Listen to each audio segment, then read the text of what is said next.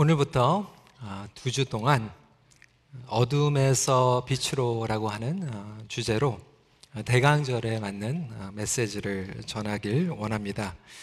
어, 대강절의 의미는 예수 그리스도께서 이 땅에 오신 그 의미를 살펴보고 또 다시 오실 예수님을 맞을 우리의 마음을 준비하는 것입니다.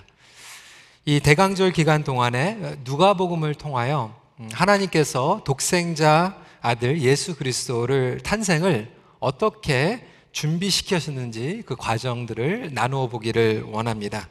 그래서 오늘은 세례 요한의 아버지 어머니였던 사가랴와 엘리사벳을 통하여 그리고 다음 주에는 예수 그리스도의 어머님 마리아를 통하여서 살펴보도록 하겠습니다. 예수님께서 이 땅에 오셨다라는 것은 아, 많은 의미를 가지고 있을 것입니다. 그 중에서도 저는 어, 예수님께서 이 땅에 오신 것은 온 인류의 그리고 우리의 삶 가운데에서 새로운 시작을 주신다라는 그 의미로 함께 메시지를 나누기 원합니다. new beginning이라고 하는 것이죠.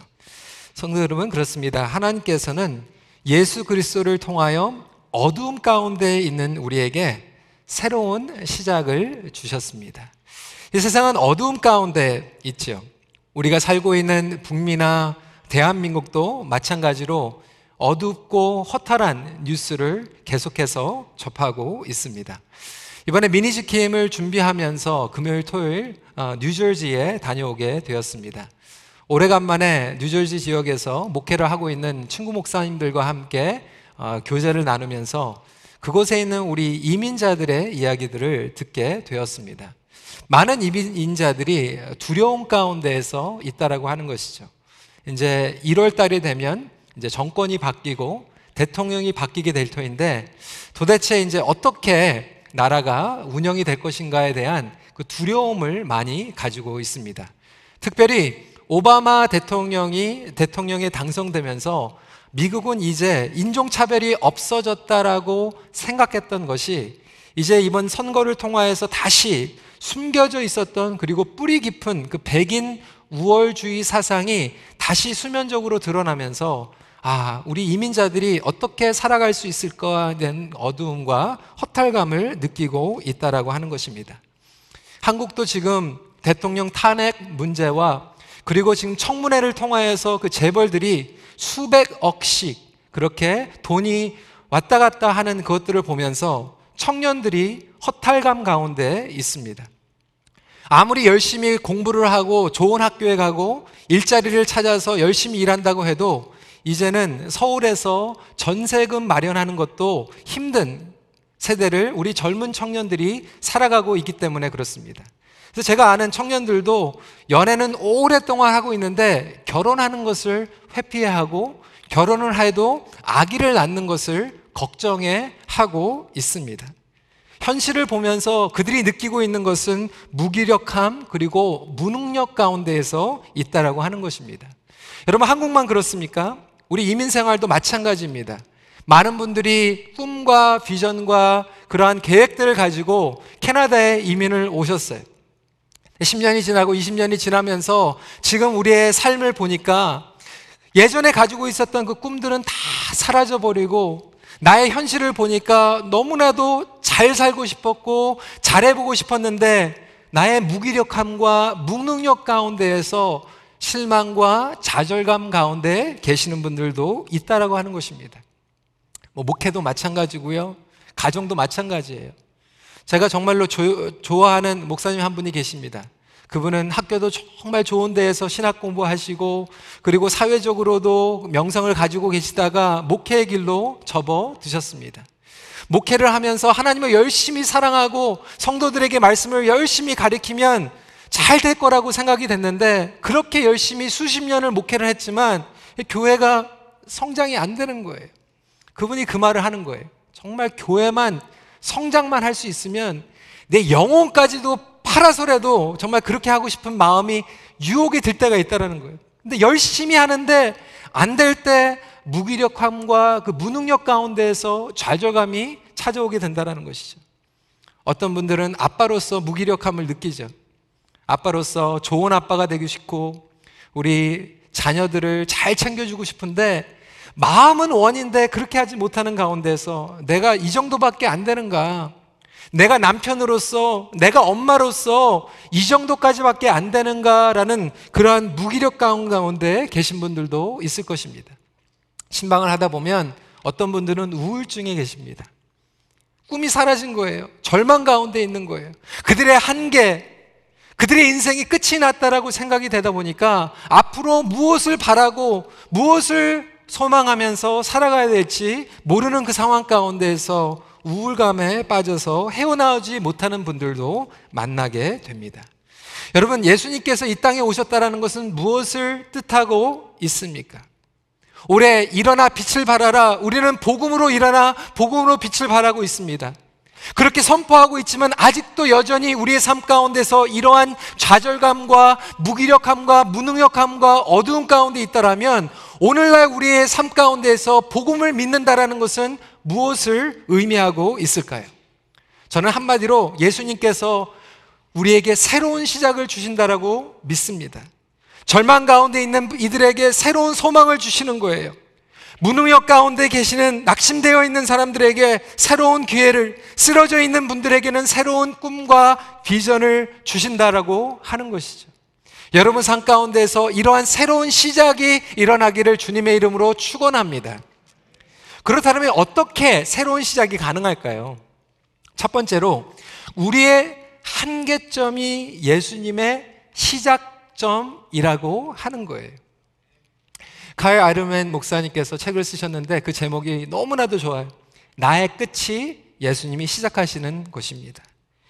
그렇습니다. 우리의 한계점이 예수님의 시작점이라고 하는 거예요. 예수님의 역사는 인간의 한계를 인정하는 곳에서부터 시작된다는 것을 우리는 다시 한번 기억할 필요가 있다라고 하는 거예요. 우리의 한계점, 내가 끝났다라고 하는 그 순간이 복음의 능력을 새롭게 경험하는 시작선이기 때문에 그렇습니다.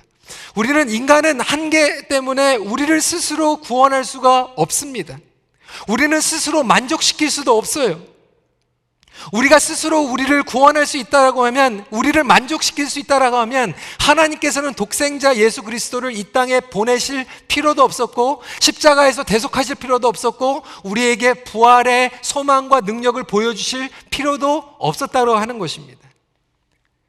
결국 우리의 한계 때문에 예수님께서 오셨다라고 하는 거예요. 그렇다면 성도 여러분, 왜 우리가 우리 한계 때문에 괴로워하고 있습니까?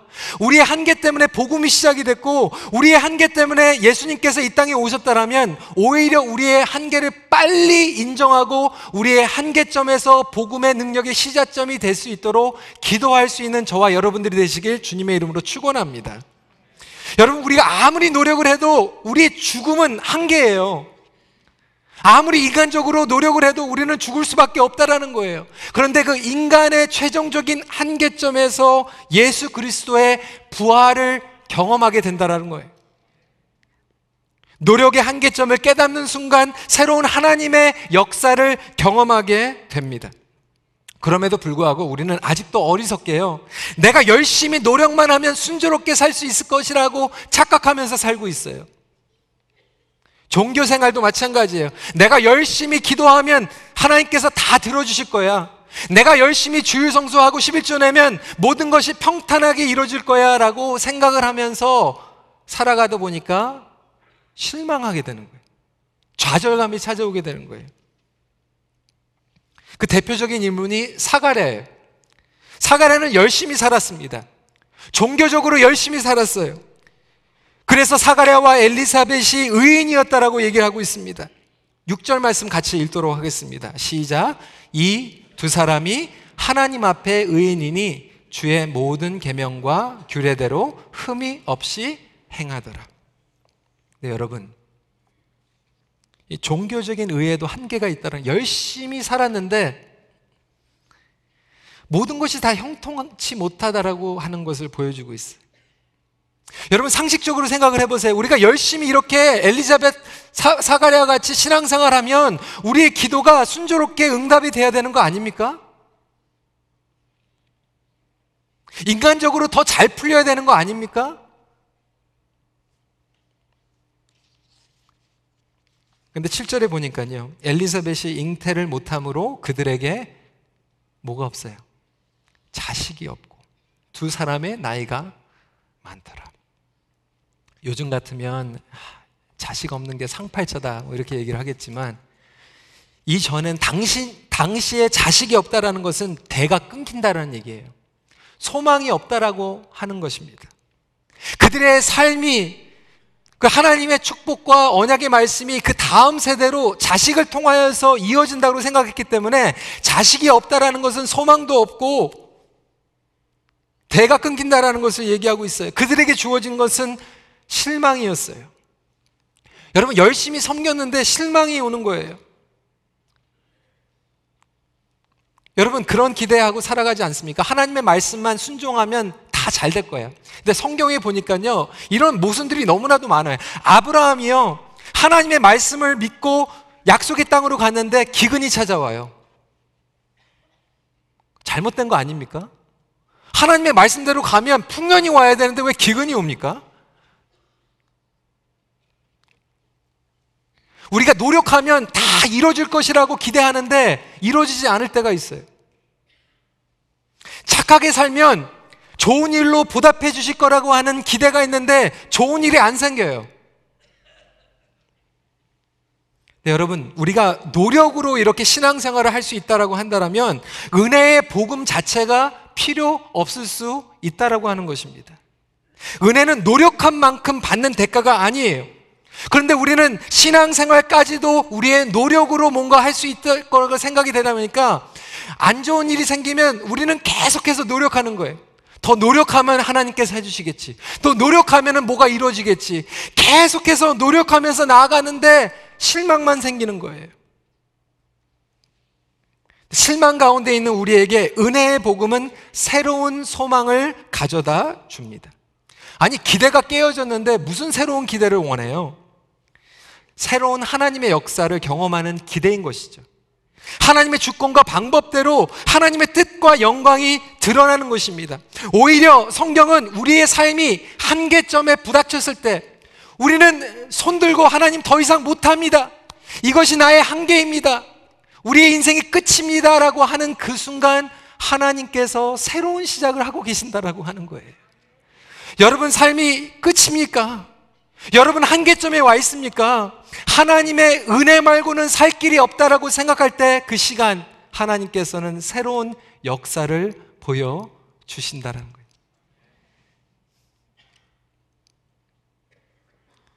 사가랴가요. 성전 안에 들어가는 특권을 은혜로 받게 됩니다. 오늘 말씀을 들으시면서 좀 이상하게 생각하시는 분들, 제사장이 성전 안에 들어가는 게 당연한 거 아닌가? 그 당시를 보면요. 제사장이 수만 명이 있었어요. 그 중에서 한 사람만 백성을 대표해서 성전 안에 들어가서 분양을 하게 돼 있는 거예요. 엄청난 특권입니다. 여러분 제사장의 그 소원이 뭐였겠어요? 내가 백성을 대표해서 성전 안에 들어가서 분양하는 게 평생 소원이었는데 평생 동안 그렇게 하지 못했던 제사장들이 더 많은 거예요. 그런데 자기 실력으로 들어간 게 아니라 제비를 뽑아가지고 들어가는 거예요. 이게 뭐예요? 은혜입니다. 하나님의 은혜로 사가랴가 제사장의 직분으로 모든 백성들을 대표해서 성전 안에 들어간 거예요, 지금. 9절 10절 말씀입니다. 제사장의 전례를 따라 제비를 뽑아 주의 성전에 들어가 분양하고 모든 백성은 그 분양하는 시간에 밖에서 기도하 특권이죠. 이게 은혜로 주어지고 있어요. 들어가고 싶어도 못 들어가는 그 성전 안에서 분양을 하는데 이거는 더 엄청난 축복이 임하고 있어요. 어떤 축복입니까? 천사가 나타난 거예요. 그냥 보통 여기 밑에 있는 천사가 아니라 가브레일이 나타나는 가브레일. 여러분 가브레일이 누군지 아세요? 천사장이에요.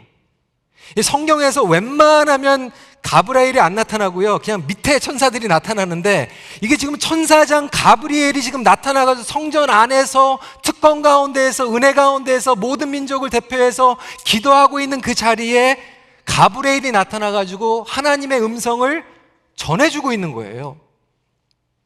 13절입니다. 사가랴여 무서워하지 말라 너의 강구함이 들린지라 내 아내 엘리사벳이 내게 아들을 낳아주리니 그 이름을 요한이라 하라 성전 안에서 천사장을 만나고 수십 년 동안 기도했던 그 기도의 응답을 해주신다라고 하는 놀라운 새로운 시작이 이곳에서 펼쳐지고 있는 것입니다. 아이를 주시는 것 그 자체가 아니에요. 기도 응답 이루어지는 것 그 자체가 아니라 이 요한이라고 하는 인물이 예수님을 준비하는 인물이라고 하는 거예요. 메시아와 상관이 있는 인물이라고 하는 거예요. 하나님께서는 우리에게 기도 응답을 하실 때 단지 내 인간적인 기도 응답을 하시는 것이 아니라 예수 그리스도의 구속과 관계 있는 기도의 응답을 해 주신다고 하는 것입니다. 하나님의 새로운 시작은 내에게만 좋은 것만 축복 주시는 것으로 끝나는 것이 아니라 하나님의 나라와 상관이 있고 하나님의 영광과 사랑이 상관이 있고 하나님의 구속의 역사와 연결되어 있는 기도 응답을 하신다라는 것을 우리는 확신하며 나아가기를 소원합니다. 그 기쁨은 나만 기쁜 게 아니라 온 공동체가 기쁜 거예요. 14절 말씀 같이 읽도록 하겠습니다. 너도 기뻐하고 즐거워할 것이요. 많은 사람도 그의 태어남을 기뻐하리니. 세례 요한이라고 하는 예수님의 길을 예비하는 위대한 인물이 태어나게 되는 것입니다. 성도 여러분, 제 삶도 돌이켜 보니까요. 제가 나름대로 기대하고 노력했던 것들이 많이 있어요. 근데 그것이 이루어지지 않아가지고 엄청난 아픔과 실망과 좌절감 가운데 있었던 일들이 있어요. 근데 제가 지금 인생을 살아가면서 보니까요. 저에게 가장 큰 축복으로 온 것들은 나의 기대치와 내가 원했던 그 모든 것들이 접어지고 그것을 포기하고 주님 앞에 맡겼을 때 내가 생각하지 못했던 방법으로 하나님께서 길을 열어주는 것이 나에게 가장 큰 축복으로 다가왔다라고 하는 거예요. 그렇다면 여러분들이 지금 실망하고 여러분들의 그 한계점에 있을 때 그것이 끝이 아니라 하나님의 새로운 시작이 여러분들만 기쁘게 하는 것이 아니라 여러분들의 공동체와 가정과 하나님의 역사심이 드러나는 출구가 된다라는 것을 믿고 선포할 수 있는 성도님들이 되시길 주님의 이름으로 축원합니다. 여러분의 기대가 무너질 때 여러분의 인생의 끝이 찾아왔다고 생각할 때 의외로 다른 것을 준비해 놓으신 하나님 놀라운 은혜를 통하여서 새로운 시작을 경험하기를 소원하는 것입니다. 여러분들의 한계점에서 예수님을 바라보십시오. 그분께 맡기시며 은혜를 구하십시오. 그때 주님께서 시작하십니다. 제가 오늘 더 중점적으로 말씀을 나누기 원하는 것은 두 번째 포인트입니다. 두 번째 포인트는 한계적 믿음의 틀이 깨어지는 순간이 새로운 은혜, 은혜 가 흘러가는 시작점이라고 하는 것입니다. 여러분 사가랴는 제사장의 직분을 가지고 있다라고 말씀을 드렸어요. 5절 말씀. 유대 왕 헤롯 때에 아비야 반열에 제사장 한 사람이 있었으니 이름은 사가랴요. 네, 여러분 제사장임인데도 불구하고요. 하나님의 말씀을 믿지 못했다라고 하는 거예요. 이게 굉장히 심각한 부분입니다. 그것도 가브레엘 천사장이 직접 말을 전했는데 믿지 못하고 있어요. 말이 되는지 모르겠는데 한마디로 믿는 사람인데 믿지 못하는 거예요. 20절에 보라 이 일이 되는 날까지 내가 말 못하는 자가 되어 능히 말을 못하리니 이는 내가 내 말을 믿지 아니함 이거니와 믿는 사람인데 믿지 못하고 있어요. 여러분 혹시 여러분 삶 가운데서 가브레엘 천사장이 나타나면 무조건 믿으십시오. 이게 우스개 소리 같지만 지금 이 스가랴야말로 성전 안에만 머무는 믿음의 한계를 단편적으로 보여주고 있는 거예요. 이 누가복음을 쭉 읽어보면요, 사가랴 제사장하고 마리아하고 지금 이게 대조적으로 비교가 되고 있어요. 사가랴는 성전 안에서 하나님의 말씀을 듣고 있는데 믿지를 못하고 제사장의 직분이었는데 종교적인 기득권과 특권을 가지고 있었던 특별층이었는데 믿지 못하고 있는데 마리아는 성전 밖에서 듣는데 믿어요. 여자였는데 믿고 있어요. 교육받지 못했던 인물인데 믿고 있어요.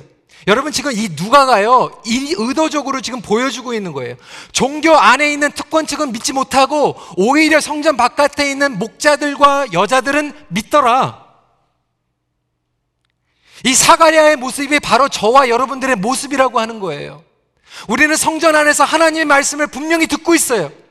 성경 말씀을 통하여서 매주 하나님의 말씀이 선포되고 그것을 우리는 분명하게 똑똑하게 선명하게 듣고 있어요. 그런데 우리는 믿지 못해요. 사가랴는 그것을 들었지만 성전 바깥에 나가서 선포하지 못합니다. 오히려 그가 장애물이 돼요.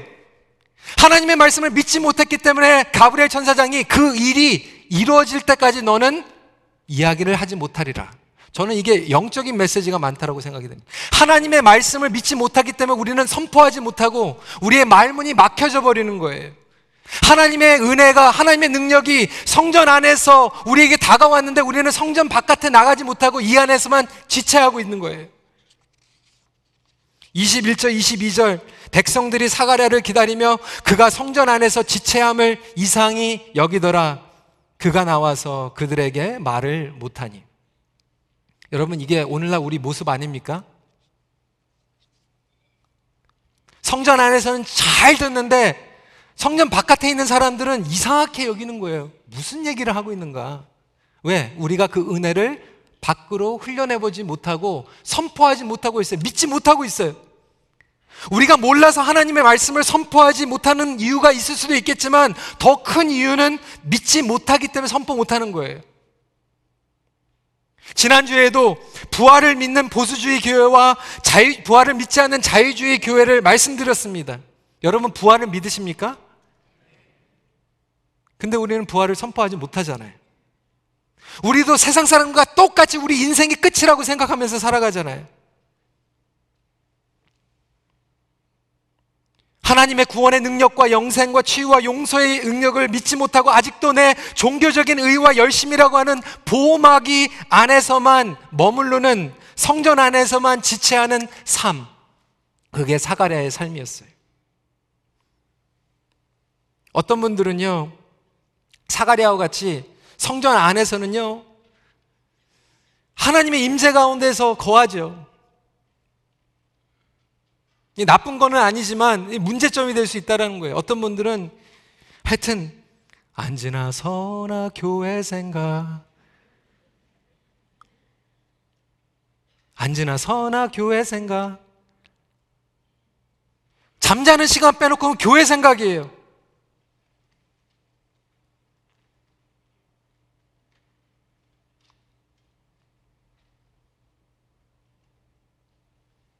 교회를 사랑하는 건 좋, 좋지만 하나님께서 원하시는 것은요. 우리가 공동체 안에서 하나님의 말씀을 받은 거 가지고 바깥에서 이상하게 여기고 있는 사람들, 지체한다고 생각하는 사람들에게 그 부활의 메시지를, 복음의 메시지를 선포하면서 나아가야 되는데 우리는 여기 안에서만 지체하고 있는 거예요. 밖에서는 기다리고 있어요. 여러분, 믿음이라고 다 같은 믿음이 아니에요. 진정 하나님의 능력과 변화를 소원하는 믿음이 있고 그렇지 않은 믿음이 있어야 하는 거예요. 그런데도 우리는 그 변화가 두려워져 버렸어요. 사가랴와 엘리자벳은 애를 그렇게 원했지만 정작 가브리엘이 나타나서 자식을 준다고 얘기하니까 믿지 못해요. 오히려 자식 없는 삶이 익숙해져 버렸어요. 소망이 없는 삶이 익숙해져 버렸어요. 하나님의 능력이 드러나지 않는 삶이 익숙해져 버렸어요. 그래서 하나님의 말씀하시니까 뭐라고 해요? 할 수 없습니다. 여러분, 우리의 모습이에요. 우리는 실컷 하나님의 말씀 듣고 나가 집에 가가지고 하나님 내 저 사람하고 못 살아요. 내 저 사람 절대로 용서 못 해요. 나 절대로 이제 못합니다. 나 장사 끝났어요. 내 인생 끝났어요.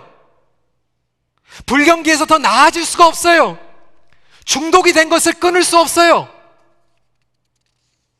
차라리 원수가 되면서 살면 됐지. 저 사람 절대로 내가 용서 못하고 절대로 우리의 관계는 치유가 안 되고 회복이 안 됩니다. 여러분, 사가랴의 말과 뭐가 다릅니까? 하나님께서 우리에게 너의 관계를 회복시켜 주시겠다라고 말씀하고 계세요. 네가 용서하고 네가 다가가서 손을 벌리고 안아주면 그 관계가 회복될 거야 얘기하는데 우리는 할 수 없습니다. 사가랴의 이야기예요. 내가 늙고 아내도 나이가 많으리이다. 하나님, 내가 늙고 내 인생 끝났습니다. 하나님, 내 우리 관계는 끝났습니다. 할 수 없다라고 오히려 할 수 없는 것이 이제 익숙해져 버렸어요. 그게 더 편해진 거예요. 이번 여름에 우리 집회 이찬수 목사님 오셔가지고 너무나도 많은 은혜를 받았습니다. 예, 목사님께서 저하고 이제 개인적으로 시간을 보내면서 그런 얘기를 많이 하시더라고요. 목사님, 우리 분당 우리 교회는 내가 개척을 해가지고 나를 싫어하는 분들은 그냥 교회에 등록을 안 하니까 그런 거는 별로 걱정 안 했는데 목사님은 여기 흔빛교회 3대 목사니까 목사님이 하는 거를 불편해 하는 분들이 많이 계실 겁니다. 근데 일단 틀린 거는 틀린 거지만 우리 민족의 정서는 익숙하지 않은 것을 틀렸다라고 얘기를 하기 때문에 아마 익숙하지 않은 걸 하면 다르다라고 얘기하는 것이 아니라 틀렸다라고 얘기를 많이 할 거예요. 그때 그걸 잘 견뎌야 된다고 얘기를 하는 거예요. 그러니까 우리는 단일 민족이기 때문에 다르면은 다른 거라고 생각하지 않고 틀리다라고 얘기를 하거든요. 하나님께서도 우리에게 새로운 일들을 시작하실 때 우리가 익숙한 방법이 아니면은 틀렸다라고 생각을 하는 거예요. 그 사가랴도 지금 하나님께서 새로운 역사를 보여주시는데 하나님 할 수 없습니다. 틀렸습니다라고 이야기하고 있습니다. 그러다 보니까 우리의 신앙이 성장을 하지 못합니다. 제가 우리 성도님들하고 얘기를 하면서 느끼는 게 있어요. 그게 뭐냐면 사회에 나가서는 뒤처지지 않으려고 열심히 공부하고 성장하고 성숙합니다. 직장에 가가지고도 열심히 노력하지 않으면 뒤처지니까. 학교에 가가지고도 열심히 공부하지 않으면 뒤처지니까. 그런데 신앙생활은 안이하게 하는 경우들이 많이 있다는 거예요. 내가 옛날에 주일 학교에서 배웠던 그 신앙 레벨을 그대로 가지고 있는 거예요. 내가 열심히 하면 하나님께서 상 주시고, 내가 혹시 11조 빼먹으면 새벽 기도 안 나오면 교통사고가 날 수도 있고, 뭐 이러한 아주 기초적이고 어린아이 수준의 신앙생활을 하다 보니까 뭐가 딱 터지면 병이 걸리고 사고가 나면 아, 기도 열심히 해야지. 근데 기도 열심히 했는데 풀리지가 않는 거예요. 더 열심히 해야지. 했는데 풀리지가 않아요. 그러면 하나님 앞에 실망하는 거죠. 하나님, 이럴 수가 있습니까? 우리의 믿음이 넓어지고 깊어지는 것이 아니라 우리는 옛날에 가지고 있었던 그 초등 수준의 믿음을 붙잡고 살아가는데 그때 언제가 도전이 찾아오냐면 어려움이 찾아올 때, 고난이 찾아올 때, 환난이 찾아올 때 우리의 믿음의 틀에 맞지 않는 하나님의 역사하심을 어떻게 할지 모르는 거예요. 소화가 안 되는 거예요. 그때 우리는 불편합니다. 익숙하지 않아요. 그러다 보니까 익숙하지 않게 역사하시는 하나님을 밀어당겨 버리고 우리는 익숙한 믿음의 틀만 붙잡는 거예요.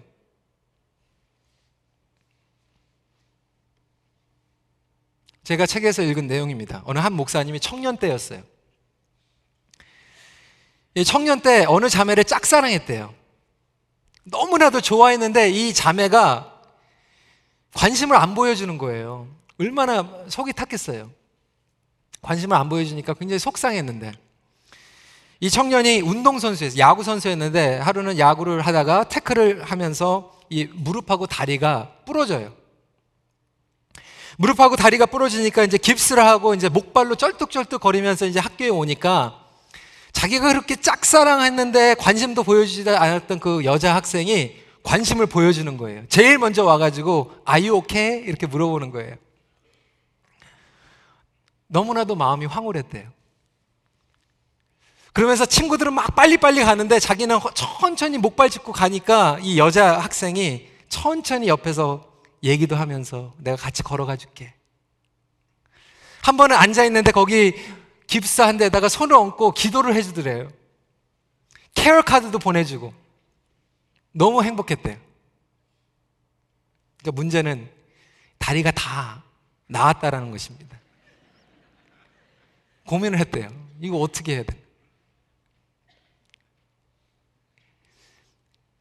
다 났는데 한 달 동안 계속 목발치고 다녔대.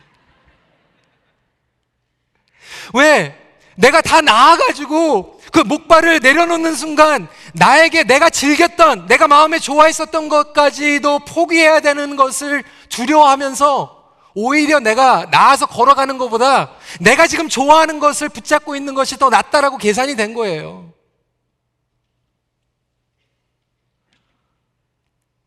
그 얘기를 듣는데 제가 이해가 되더라고요. 여러분, 제가 고등학교 때 그 말씀을 묵상하면서 이해가 안 됐던 게 있었어요. 예수님께서 장님에게 나타나 가지고 그냥 고쳐 주시면 되는데 꼭 물어보세요. 네가 정말 보기를 원하느냐? 제가 이해가 안 돼요. 예수님, 왜 그 정도 수준밖에 질문이 안 됩니까? 아니, 장님한테 네가 정말 보기를 원하, 왜 시간 낭비하고 계세요? 중풍병자한테 걷지를 못하는 중풍병자한테 가가지고 예수님께서 그걸 물어보세요. 내가 정말 걷기를 원하느냐? 아니 마침 피트니스에 가가지고 우리가 운동복 가가지고 있는데 네가 정말 살 빼길 원하느냐? 네가 정말 아, 근육을 기르기 원하느냐? 뭐 이런 거 물어보는 것 같은 질문을 하고 있는데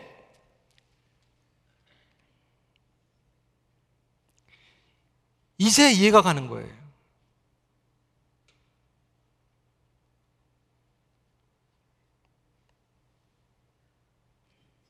마음에 보고 싶은 마음 있기는 하지만 내가 보지 않으며 나에게 익숙했던 것, 내가 누렸던 것들을 포기하는 것이 더 두려워. 목발을 내려놓고 당당하게 걸어가서 하나님의 말씀과 복음을 선포하고 살아가고 싶고 싶지만 그 목발을 포기하는 순간 내가 그동안 누렸던 것들을 포기해야 되는 그것이 더 커서